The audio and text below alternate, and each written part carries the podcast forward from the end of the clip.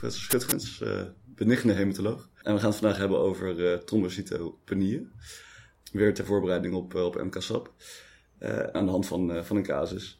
Polyklinisch consult, niet zieke vrouw, 50 jaar, blanco voorgeschiedenis. En die heeft bij de huisarts bij een routinecontrole vanwege nou, iets anders, is een trombocytopenie vastgesteld van uh, 60. En er zijn geen andere afwijkingen in het bloedbeeld. En ook niet in de biochemie zoals nierfunctie, leverfunctie en dergelijke. En dan denk ik aan pseudotrombocytopenie, uh, toxisch medicamenteuze oorzaken, bepaalde vitaminedeficiënties, uh, infectieuze oorzaken en natuurlijk uh, B-mergaandoeningen. Um, maar hoe zou jij dit vanaf dit punt verder aanpakken? Wat wil je nog meer weten en in welke volgorde zou je bepaalde diagnostiek doen? Kijk, alles, uh, alles hangt samen met de, de klachten en het beeld waarin je dit vindt. En als je deze casus ziet, dan zie je dat de vrouw een blanke voorgeschiedenis heeft, geen klachten, routinecontrole. Dus eigenlijk weet je al dat je 80% van je lijstje kan afstrepen. Um, HIT, DIS, TTP, dat zijn allemaal ziektebeelden waar je echt wel klachten bij hebt. Uh, dus het eerste waar je aan denkt is een labfout. Dus altijd een duplo doen. Als je zoiets vindt, denk je, hey, is er wel iets uh, goed gegaan? Dus bepaal het eerst over. En denk dan altijd aan die pseudotrombopenie. Dat komt door de klontering van bloedplaatjes door de ETA. Dus dan bepaal je de bloedplaatjes in citraat en heparine. Dat is het eerste wat je doet. Um, blijkt dan dat er inderdaad in die andere, in citraat en lithiumheparine, um, ook een trombopenie is Um, dan doe ik altijd als een van de eerste dingen een HIV-test. En uh, wat virale serologie, EBV, CMV, uh, inderdaad hepatitis serologie. Maar HIV-test hoort er echt wel standaard in. Um, ja, en dan hangt, hangt het af, als dat allemaal negatief is, van hoe zit de familie in elkaar? Familieanamnese is cruciaal. Want ik ben altijd heel erg gefocust op, is het nou een erfelijk iets, waar, of een, een cognitaal iets, of is het verworven? Nou, dan hoop je ergens bij de huisarts, ga ik mensen de huisarts bellen, heb je ergens labuitslagen, ergens in het systeem. Als je ooit in het leven een normale trommelgetal hebt, dan kan je dat al meteen uitsluiten. En uh, heb je dat niet, uh, ja, dan moet je onderscheid maken van is het een cognitaal iets. Uiteraard doe je een hele uitgebreide bloedingsanalyse. Ja. Uh, maar als die er niet is, dan vraag je in de familie naar leden met trombopenie. Vraag of ze kinderen heeft, uh, trombopenie. En soms doe ik het ook, als ik er niet uitkom, dan roep ik soms de kinderen op om ook uh, trombo's te prikken. Of de ouders, of de broer, of de zus. En als een van hen ook een trombopenie heeft, ja, dan weet je dat het een, een cognitale is. En dan ga je een heel ander traject in dan een ITP. En zei, oké, okay, dus virale serologie is, uh, is wel iets wat je standaard doet. Want dat kun je natuurlijk inderdaad uh, redelijk asymptomatisch uh, doorlopen, denk ik. Hè? Ja. Wat ik me ook altijd afvraag is, de foliumzuur en vitamine B12 deficiëntie wordt altijd genoemd als oorzaak. Maar zonder aanwezigheid van maculaire anemie, is dat dan iets wat je überhaupt nog test? Of? Je, je, zou verwachten, je zou verwachten dat je daar meer afwijkingen ziet. Als je een, een megaloblastaire anemie hebt, en dat betekent foliumzuur of B12 deficiëntie, hmm. dan zie je dat ook soms wel in je uh, cytomorfologie. Dus als je dan naar boven gaat, en het vinden dames van het lab ook leuk, als je iemand hebt met trombopenie, ga even naar boven, naar het lab en kijk het bloedpreparaatje onder de microscoop samen met de analist. Mm-hmm. Uh, sowieso naar de bloedplaatjes moet je kijken. Kijk altijd naar bloedplaatjes. Hoe groot zijn ze? Zie je gekke dingen. Maar kijk ook naar de witte bloedcellen. Zie je hypergranulatie, dan past dat bij megaloblastaire en heb je meer aanwijzingen om foliumzuur of B12 te prikken. Okay. Andere die in het rijtje staat zijn, zijn dingen als, uh, als SLE, antifosfolipide syndroom. Ik denk dat daar een beetje hetzelfde voor geldt wat je al zei. Hè? Dat, dat hoop je er wel met anamnese, lichamelijk onderzoek. Uh, ja, kijk, SLE, antifosfolipide, dan praat je echt over een, over een. Mm-hmm. Dat is echt een secundaire ITP. Mm-hmm. Dus dan zou ik eerst wel alle rest willen uitsluiten. En als je dan de diagnose ITP stelt, dan is de vraag: is het een primaire of secundaire ITP? En dan krijg je het rijtje van SLE antifosfolipide. Uh, en dan doe ik wel standaard een, een, een, een ANA. Uh, maar inderdaad, voor SLE wil je wat uh, klinische criteria bij hebben. Ja. Waar je natuurlijk altijd aan moet denken is BMEG falen. Um, maar voor de leeftijd van 60, 65 wordt er ook niet routinematig een uh, BMEG-onderzoek gedaan. Dus als je een geïsoleerde trombopenie hebt en je hebt de meest uh, waarschijnlijke dingen uitgesloten, nou, dan blijft ITP eigenlijk over. Het is eigenlijk een exclusie, uh, diagnose bij exclusionen. Dan hoef je ook geen BMEG-onderzoek te doen. Tenzij je boven de 65 bent. Want sommige MDS'en presenteren zich met een geïsoleerde trombopenie. Um, nou ja, stel dat we inderdaad uiteindelijk uh, alles hebben uitgesloten en per exclusione wordt dus de werkdiagnose uh, ITP. Uh, hoe ga je dan verder? Wanneer is er behandeling nodig en waar, waar bestaat die behandeling uit? Nou, bij immuuntrombopenie wordt heel pragmatisch de grens 30 of 50 aangehouden. Dus onder de 30 harde behandelindicatie, onder de 50 bij bloedingen. en ehm, we zijn bezig met een nieuwe richtlijn ITP en de, ja, de eerste behandeling bij ITP is een dexamethason-blokje van 40 milligram vier dagen. Eventueel na een week herhalen. Hm. En als dat niet werkt of er is... Als het niet werkt, dan, dan wordt het wel moeilijk. Uh, want de tweede lijn ITP, dat is echt een samen beslissen moment. Want je hebt veel opties. Je hebt namelijk uh, reductiemap, je hebt de splenetomie en je hebt uh, TPO-agonisten. Hm. Um, en dan hangt het maar van af van de patiënt die je voor je hebt wat hij wil. Tweede lijn ITP is al lang niet meer splenectomie. Dat is echt oldschool. En is er ooit reden voor een trombocyttransfusie bij ITP? Ja. Uh, bij ernstige, levensgevaarlijke of potentieel bedreigende bloedingen bij ITP kan je zeker transfusies geven. Mm -hmm. uh, die werken ook prima, alleen de, de halfwaardetijd is extreem kort. Dus je doet er geen kwaad mee bij ITP om trombos te geven. Mm -hmm. En ik heb echt wel mensen gehad waarbij je echt wel een opbrengst ziet, maar ze zijn ook zo weer weg. Maar als je echt een levensgevaarlijke bloeding, een hersenbloeding of uh, een bloeding in een, in een vitaal orgaan zoals het oog, dan moet je transfusies geven. Ja. Naast natuurlijk uh, immunoglobulines, want dat werkt eigenlijk het allersnelst bij ITP. Oké. Maar er is dus nooit reden bij een bepaald laag trombocytengetal om uh, profilactisch iets te proberen? Absoluut niet. Nee. Um, en stel nou dezezelfde casus, maar ze heeft wel een paar weken geleden een, een kunstknie gekregen. Ze heeft erbij LMWH's gehad. En we hebben dus een, in ieder geval een verdenking op HIT. Um, zou je dan standaard nog FP4 antistoffen bepalen?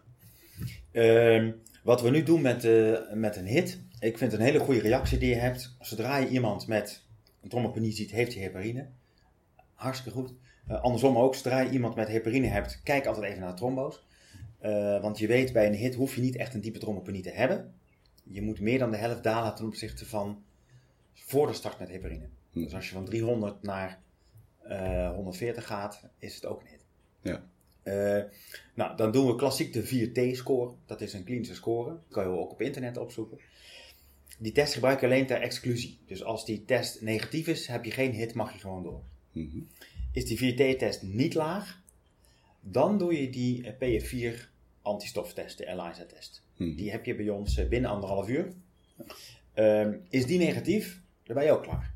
Mag je ook gewoon door. Is die afwijkend, dan moet je behandelen als zijnde hit. Hmm. En dan doe je de derde test, namelijk de conformatietest. De zogenaamde HIPA, of de SRA, de Heparine-Induced Platelet Activation Test, of de Serotonine Release Assay. Hmm. Maar dat doen ze in sanguine en dat duurt een week. Okay. En dan gaan we niet op wachten. Dus als je een positieve 4T-score hebt en een positieve antistoffen, dan heeft de patiënt in principe een hit. En dan ga je aan de slag direct dezelfde dag. En die confirmatietest die krijg je dan na een week om te kijken of je het echt goed hebt gedaan. Hm. En dan switch je dus van uh, antistolling. Uh, je LMWA's zijn op dat moment gecontraindiceerd. Um, welke middelen kunnen we tegenwoordig geven als alternatief? Um, ligt er een beetje aan, uh, natuurlijk aan de setting die je zit. Um, maar de, je moet onthouden dat een hit zeer trombogeen is. Dus het stoppen van heparine alleen, dat is niet voldoende. Het starten van vitamine K-antagonisten is uit den boze. Dat komt door de, de proteïne C-deficiëntie die je dan induceert en dat maakt het alleen maar erger. Dus wat je dan doet is, uh, je kan orgaram geven, subcutaan. Je kan de fondaparinux geven, subcutaan. Of label, maar werkt wel. Mm -hmm. En wat we heel vaak zien, de hits toch op de IC, die geef ik vaak argatroban. En dat is een uh, specifieke factor 2 blokker intraveneus via een pomp. Oké. Okay. Want de DOAX, zijn die al in deze setting? Uh, langzaam maar zeker zijn er wat studies met DOAX, met rivaroxaban. Maar ik denk dat dat nu nog uh, een stapje te ver is. Misschien dat dat nog gaat komen. Okay. Ja, ja, ja, gaat zeker komen. Het is nog te vroeg. Ja. En als iemand dit eenmaal, eenmaal heeft gehad, laten we zeggen, helemaal bewezen met alle confirmatietesten, betekent dat dan een levenslange contra-indicatie voor... Zeker niet. De meeste antistoffen zijn na 100 dagen weg. Mhm. Dus na 100 dagen moet je patiënt eigenlijk opnieuw testen voor antistoffen. Mhm. Zijn ze afwezig dan, eh, dan kan je prima de volgende OK met heparine doen. Maar dan moet je wel heel strikt monitoren. Eh, zijn ze positief? Ja, dan zou ik voor een volgende OK eh, dat bevestigen vlak voor die OK. Als ze positief blijven, dan zou ik het niet doen. Hm. De, meeste, de meeste gaan na, na drie maanden weg. Even zien, stel dit is geen polyklinische patiënt, maar iemand die op de SCH wordt, eh, wordt binnengebracht in verband met eh koorts, al heel ziek zijn, ehm, heeft een trombocytopenie, heeft ook een anemie, heeft een hoog CRP. Volgens mij de dingen die bij die combinatie in ieder geval even voorbij moeten komen zijn eh, de TTP en de DIS. Hoe, hoe, welke stappen zou je maken om in ieder geval even die twee uit elkaar te halen? Ehm, nou, de eerste stap bij TTP zie je natuurlijk een, een microangiopathische hemolyse. Dus dat moet je zien. Je gaat het bloeduitstrijkje bekijken. Zie je veel fragmentosieten. Eh is niet zaligmakend, maar helpt je wel. En bij een DIS zie je verlengde APTT en PT, die je bij een TTP in principe niet ziet. Oké, En eh, eh, een disser bloed, een hitter stolt en een TTP'er ja, zit er een beetje tussenin, maar in principe is dat een stoller. Mhm. Totdat ze heel diep gaan. En dan kan je zelfs bloedingen krijgen. Dus een TTP heeft fragmentocyten en DIS niet. En een DIS heeft verlengde stollingstijden en een Ja. TTP niet. Ja. En natuurlijk ANTS 13. Ja, maar die hebben we ook niet direct volgens mij. Eh, en hier, hier heb je hem, als je hem spoed wil, kan je hem, eh, kan je hem, heb je hem binnen 24 uur. Oké. Ja. Kijk. En dan vanaf daar eh, laten we beginnen met de TTP. Ehm, wanneer gaan we dat behandelen en hoe behandelen we dat? Ja, het TTP is natuurlijk een eh, hele ernstige ziekte. Zonder behandeling is 90% fataal. Dus als je een TTP hebt EDD, staat hij altijd op nummer 1, omdat het het meest bedreigende is. Ehm, wat je dan doet, is zo snel mogelijk de nefroloog bellen, omdat je dan samen die behandeling gaat opstellen. En eh, plasma exchange is stap 1 samen met prednison. Dus je start eh, echt via een, een, eh, een, eh, dialyselijn, eh, ga je plasmawisseling doen. En dat zijn behoorlijke hoeveelheden, 50 milliliter per kilogram per dag. Zeven dagen achter elkaar. Hm. Dus als je dat hebt, moet je ook even je klinisch chemicus bellen dat ze plasma in huis moeten halen, want zoveel hebben ze niet op voorraad. Ja. Ehm, en ik kan me voorstellen dat niet elk ziekenhuis plasma exchange zelf doet. Want, want Eh, is er een reden of is er een indicatie om eh, bijvoorbeeld al wel te starten met plasmatransfusie? Kijk, eigenlijk die hele plasmawisseling is gebaseerd op één studie, Mhm. ergens uit de jaren 90, die gekeken heeft het verschil, dat was een gerandomiseerde studie tussen plasmawisseling en plasma geven. En eh, toen zagen ze dat wisseling gaf een vermindering in mortaliteit. Maar plasma geven alleen is ook een hele goede effectief, effectieve therapie. Dus als je niet direct kan starten met wisseling, geef je gewoon plasma. Hm. Ja, niks mis mee.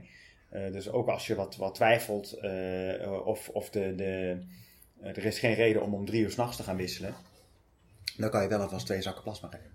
Ja, precies. Wanneer, een wanneer je neurologische klachten hebt, moet je altijd dag en nacht wisselen. Eh, dat is eigenlijk het criterium binnen de nacht. Maar als jij om drie uur s'nachts iemand ziet en die is nou, redelijk klinisch stabiel, dan kan je wel alvast gewoon beginnen met plasma en dan, en dan start je de, de verrezen dag daarna. Oké. En is er ooit indicatie voor trombocytentransfusie of is dat juist... Nee, uit een boze. Behalve, ik heb één keer moeten doen, dat was een jonge vrouw met een acute TTP die secundaire eh, eh, hersenbloeding had bij ischemie in haar hoofd. Ja, die heeft het ook eh, helaas niet overleefd, maar eigenlijk is TTP en trombocyttransfusie geen goede combi. Nee, met het idee dat je het dan waarschijnlijk juist En dan maakt het aanbakkert. erger. Ja. Ja. Geldt dat ook voor DIS? Als we daar even naartoe gaan, wat, wat is daar zeg maar de, de, de behandeling van? Nou, kijk, diffuse internale stolling is altijd secundair en iets anders. Mhm. is nooit standalone. Eh, dus de behandeling van DIS is behandeling van de onderstaande ziekte.